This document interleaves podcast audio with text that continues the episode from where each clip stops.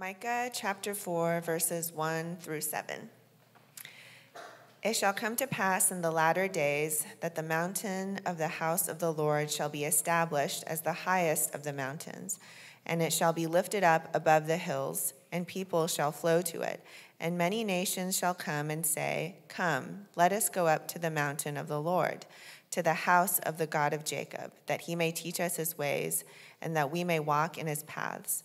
For out of Zion shall go forth the law and the word of the Lord from Jerusalem. He shall judge between many peoples and shall decide for strong nations far away. And they shall beat their swords into plowshares and their spears into pruning hooks. Nation shall not lift up sword against nation, neither shall they learn war any more, but they shall sit, every man under his vine and under his fig tree, and no one shall make them afraid for the mouth of the Lord of hosts has spoken. For all the people walk each in the name of its God, but we will walk in the name of the Lord our God forever and ever. In that day, declares the Lord, I will assemble the lame and gather those who have been driven away, and those whom I have afflicted, and the lame I will make the remnant, and those who are cast off, a strong nation. And the Lord will reign over them in Mount Zion from this time forth and forevermore. This is the word of the Lord. God.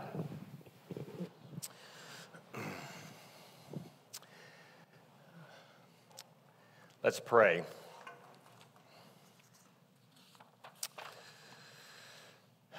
Father God, we know in this passage that you call your church the mountain of the Lord. And therefore, every time we gather together, we are like Moses going up on the mountain. And Moses prayed to see your face on the mountain. And so today, God, we pray you would show us your face. Show us the face of Jesus in this passage. And uh, we remember that Christ himself said, apart from him, we can do nothing. So, Lord, we are totally dependent upon you now to show us your face, but we believe you will you will do it. In Jesus' name, amen.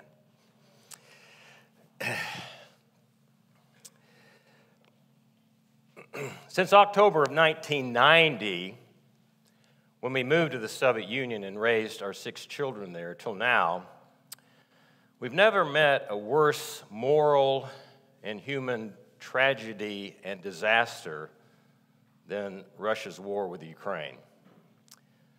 Those of us that have given our lives to bringing the gospel to the 250 million Russian speaking people of the former Soviet Union, of course, are shocked by the Russian government's invasion and grieved by the fact that so many of the Russian people are for, are for this war. If, you, if you've been watching the news, it's, it's true.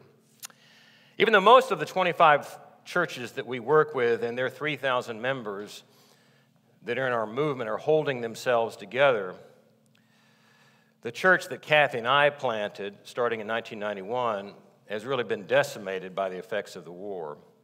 Two faithful families in it have fled the country to avoid serving in the army. Another family is considering leaving the church because they are for the war and can't believe three people in the church were arrested for protesting the conflict, the war. The church is now half the size it was before the invasion. They've lost about half their people for various reasons. I have two sons, as I just said. I have two sons living in Russia as long term missionaries, and now both don't know if they would be able to move back after leaving. We have, a, we have property there that I just showed you on the slide, and we don't know if we'll be able to keep that. They've threatened uh, to uh, confiscate property of foreigners, right?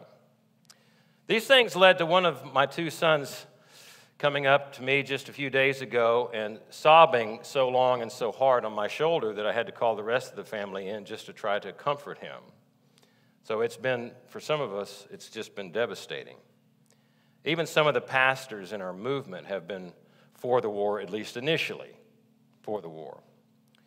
We may have, uh, and some of them may have to leave our movement if they keep up some of their behavior.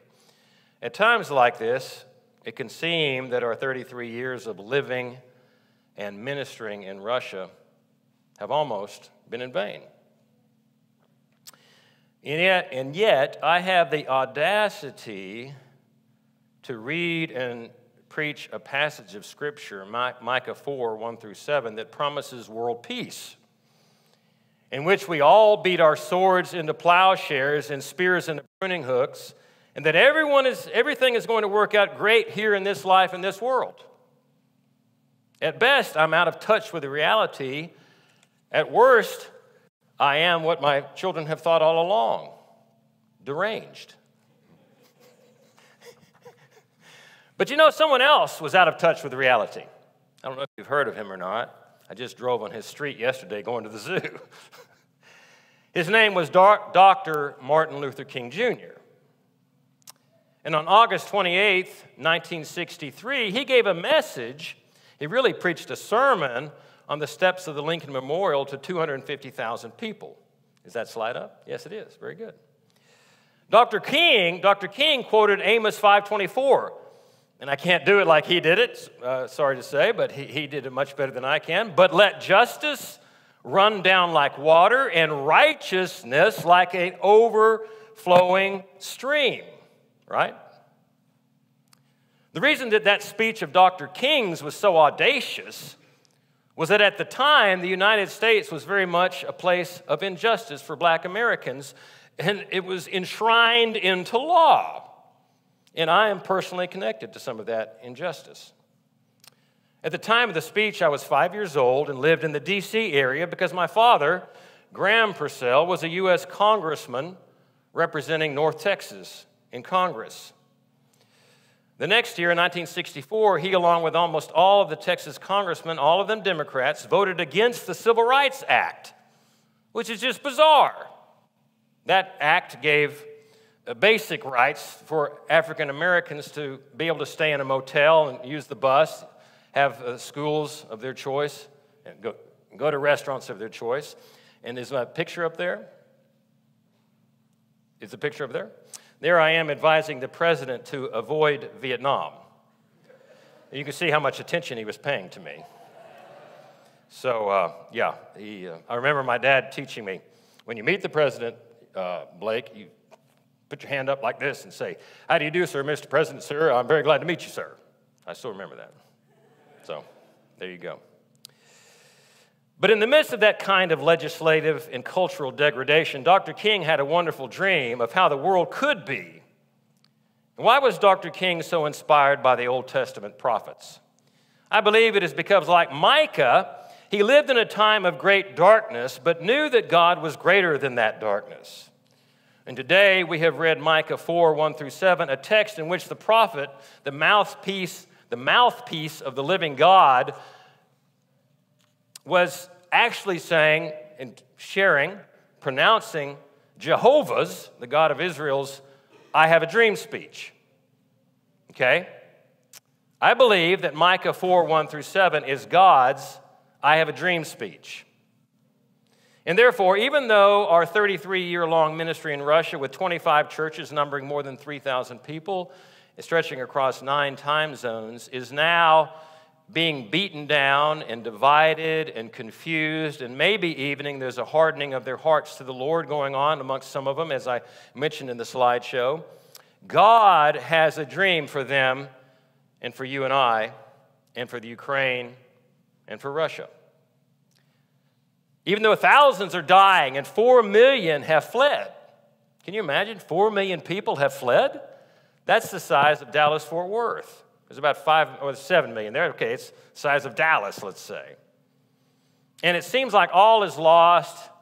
God has a dream for this world, and that dream is Micah 4 1 through 7, what we just read. I invite you right now to enter into that dream, for it is a dream for all people everywhere and for all times. I'd like us to explore God's dream through a series of five C's, and I only take about an hour on each point, so don't worry. We'll, before the sun goes, before the sun goes down, we'll be out of here, I promise. I'm the son of a Texas Democrat, so I can go on a while. But uh, I won't, I won't, I promise. So here, here we have five C's the chronos of the dream, the characters of the dream, the calling of the dream, the cost of the dream, and the cross of the dream. First of all, the chronos of the dream. The dream begins with in the latter days. Chronos is one Greek word for time, it's quantity of time. Micah was prophesying about uh, during Hezekiah's reign, not long before the Assyrian invasion of the northern kingdom around 700 BC. This reveals the first problem we have with promises like this. That is, they take so long to be fulfilled for us to see them being fulfilled. That's the, prom- that's the problem. The God of the universe took 700 years before he even began to, to fulfill this promise when Christ came. I say this because Peter says that the coming of the Holy Spirit on the church would happen in the last days. It's almost the exact same phrase, okay? The lat- in the latter days, all right? Acts 2:17. In Hebrews, it's written Christ has appeared once for all at the end of the ages to do away with sin by the sacrifice of himself. Hebrews 9:26. It appears that the latter times were really the end of the old creation and the beginning of the new creation in Christ. So we have been in the latter days for 2,000 years. Okay? And here's a theologian, he's nodding yes. Okay, so he, he agrees with me. That's good, it's a good sign. so, because you see, uh, I went, my, my, my uh, seminary was the Harvard of Brazos County, where Slim graduated from. You don't know what that is. Okay, you can ask later. Go ahead. But God gave his people 700 years to prepare for the latter days. Part of why we have a hard time believing Micah 4 is that we did not have to go through those 700 years, so we're eschatologically spoiled. We're, spoiled. You know, we think, oh, this, this thing takes so long. Well, hey, we're after Christ. You know, what do you think the prophets felt like? And during wars that seem to be ruining everything you've worked for, for 30 years. Micah 4 is simply, it appears, not true. But like Dr. King preaching a great vision of racial equality from the prophets when the whole country was weighed down by racial inequality, I feel the need to hear Micah 4 more than ever. So I'm just preaching to myself. I'm trying to comfort myself, okay? You see, Micah himself had to feel this way. Just before this passage, we see the moral state of the people Micah was prophesying to. Micah 3 reads, uh, verse 9 Hear this, you heads of the house of Jacob and rulers of the house of Israel, who detest justice. Look at that. That's, that's the moral environment he was preaching. That's where he was preaching. He was confronting people that detested justice. And make crooked all that is straight, who build Zion with blood and Jerusalem with iniquity. Its heads give judgment for a bride, its bribe. Its priests teach for a price. Its prophets practice divination for money, yet they lean on the Lord. Look at there. Look at there. They're doing all this injustice to their neighbor, and yet they're very religious.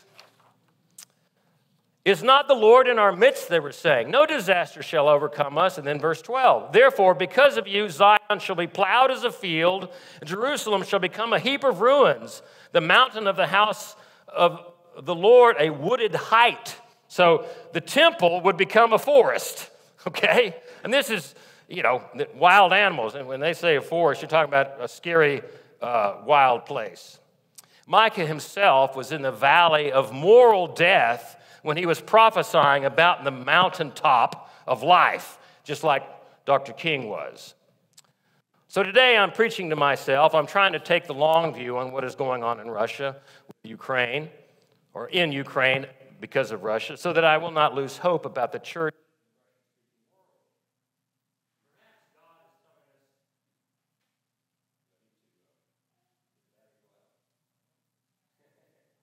You can hear, oh, there you go. I, I was going to brag that you could hear me anyway, but okay. I have had people jump almost out of their pews before when they had a real sensitive microphone, so. Anyway, if I scared you, all right, that's, that's my gift. We must believe God for Micah 4 even when we are living in Micah 3.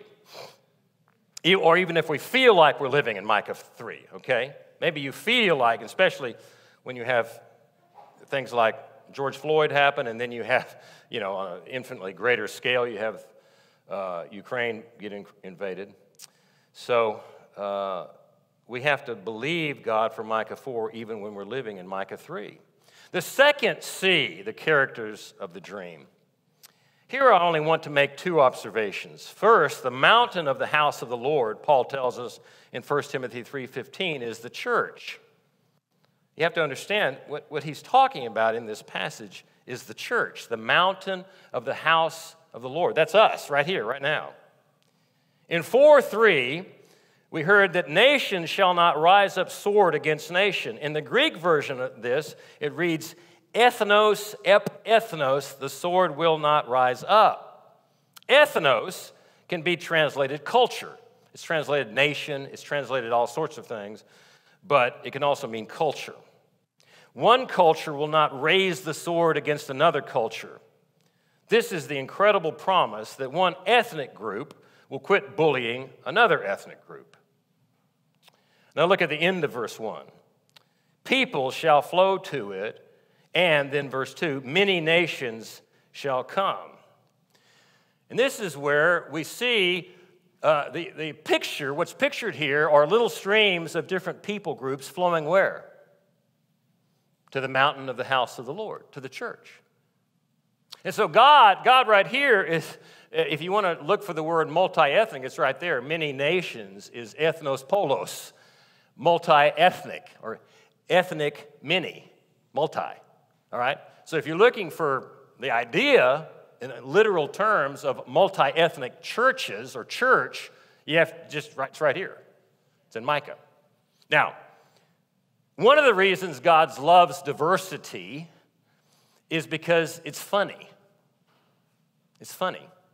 You say, well, how in the world is it funny? Well, I, I, I tell you, I, God called us to move to Russia so I could entertain the Russians with my Russian. I speak fluent Aggie slash cowboy Russian. And so, what does that mean? It means if they don't understand you, you just say it louder. It really works.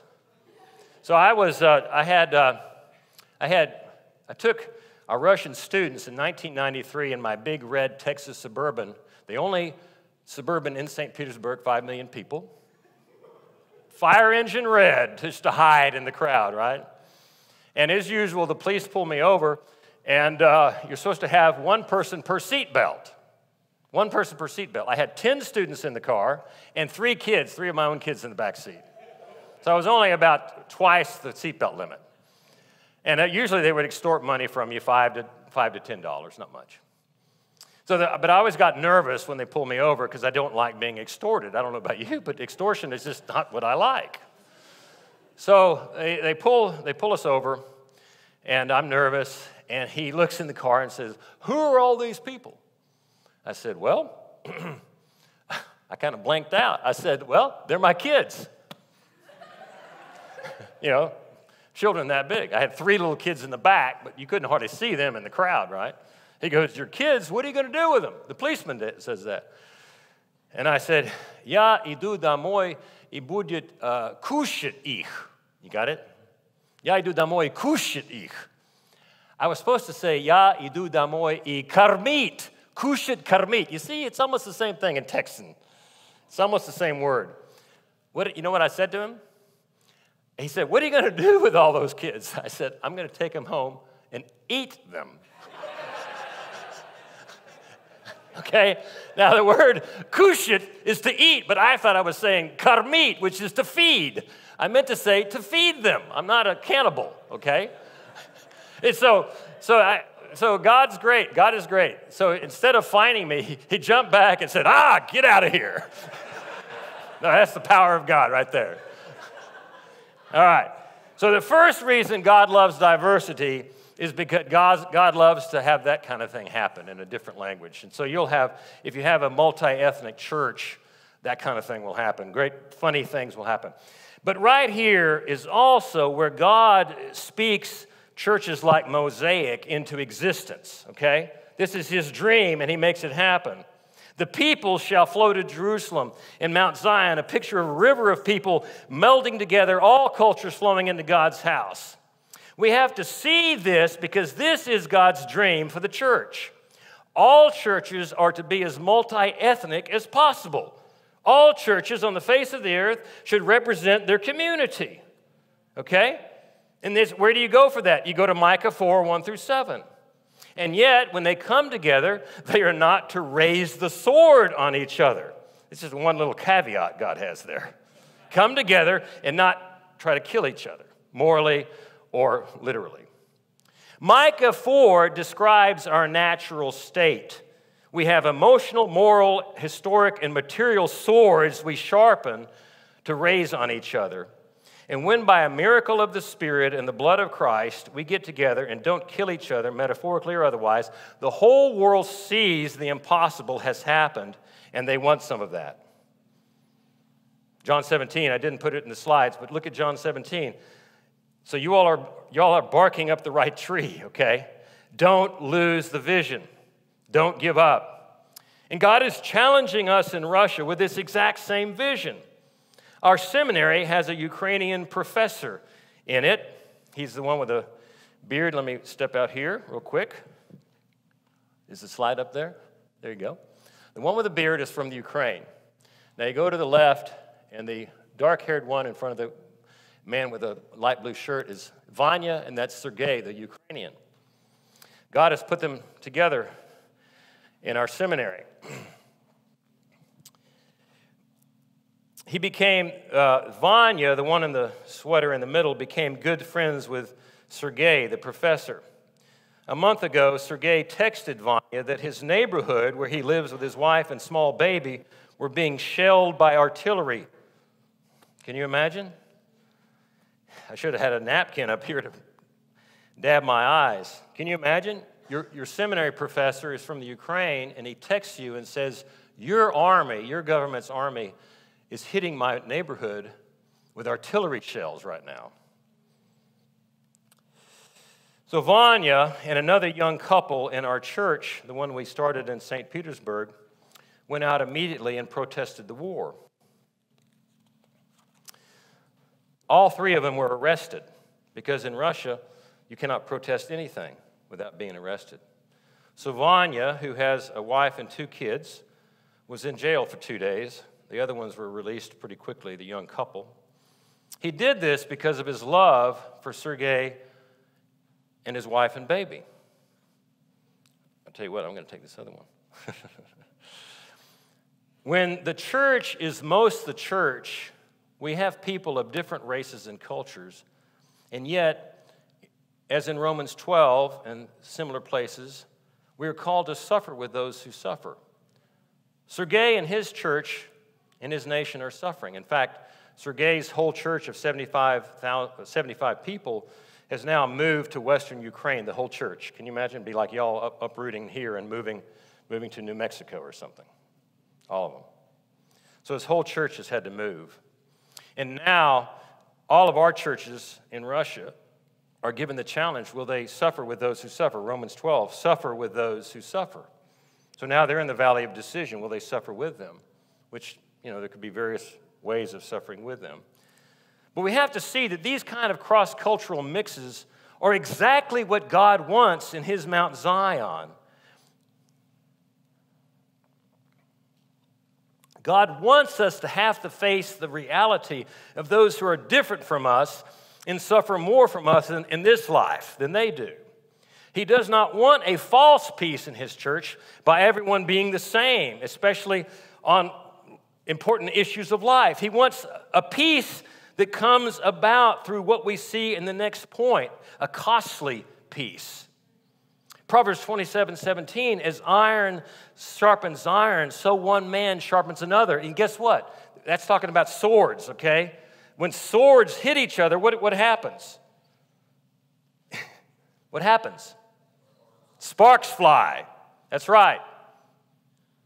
And therefore, the. Uh, the challenge that I'm in the middle of, I just met Friday morning with our presbytery, our Russian presbytery, and we're sort of taking baby steps toward dealing with this morally. And uh, I, am just, I'm just kind of walking them through that. So pray, pray for me for two things. I'm helping these 25 churches uh, deal with the reality of the war. We're taking baby steps for them to be able to do that. And secondly, I'm about to go there. So pray for both things. Pray that God will help me in leading this uh, process of them. You see, they get propaganda constantly that this war is justifiable. And so they're in a very, very hard place morally.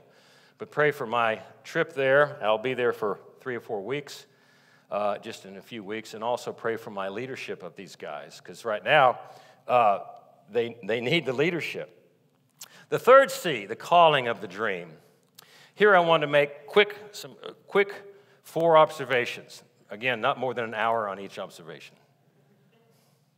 Micah 4 What is the one calling of the church on the earth today? To have the law of Christ and the word of, uh, the word of God to sound forth from her in such a powerful and life transforming way that all men and women beat their swords into plowshares and study war no more. Swords and plowshares here represent public morality. It says there that the house of God will become the, might, the highest of the hills, the highest of the mountains. And so instead of thinking in terms, Micah 4 is one of those passages, it doesn't allow for private Christianity, okay? Micah 4 says that the church becomes the most influential power on the earth through preaching of the Word of God. Okay? We're to be the most powerful influence on the face of the earth. That's the calling of Micah 4. And so it's not all about my individual salvation. And then the second observation is Micah 6. In Micah 6 8, we, say, we see, He has shown you, O man, what is good and what does the Lord require of you. Maybe you've heard this verse before. I don't know, Mosaic. Have you heard this verse? But to do justice, to love mercy, and to walk humbly with your God. You see, the God, the, the Jesus, this actually Jesus is presented to us in this, in this uh, book. The Jesus of Micah is the God who says, What does it look like to walk humbly with God? It means in public, you work for mercy and justice. The problem with the church throughout 2,000 years is we divide it up and think you can walk humbly with God and not work for public peace and public mercy. That's the problem. In Micah, Mike, the book of Micah is having none of it. And so when my father in 1964 voted against the Civil Rights Act, was he walking humbly with God when he did that? No, he wasn't. In fact, later on, he admitted it. He basically repented in 1968 and came to Christ for real. He was a Presbyterian, but he wasn't walking with God. he, can, I hate to tell you, but you can be a Presbyterian. I know it's news. I know it's news. I know it shocks you. Some of you are going to lose consciousness. But you can be a Presbyterian and not walk humbly with God because you are not willing to go out in public and work for mercy and justice. And then the final, uh, the final two C's are the cost. What is the cost?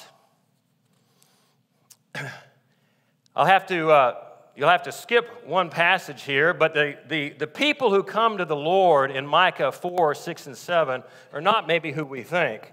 It is the lame and the outcasts. How does God build his church? With the lame and the outcasts. You say, well, Pastor, you look like you walk pretty well.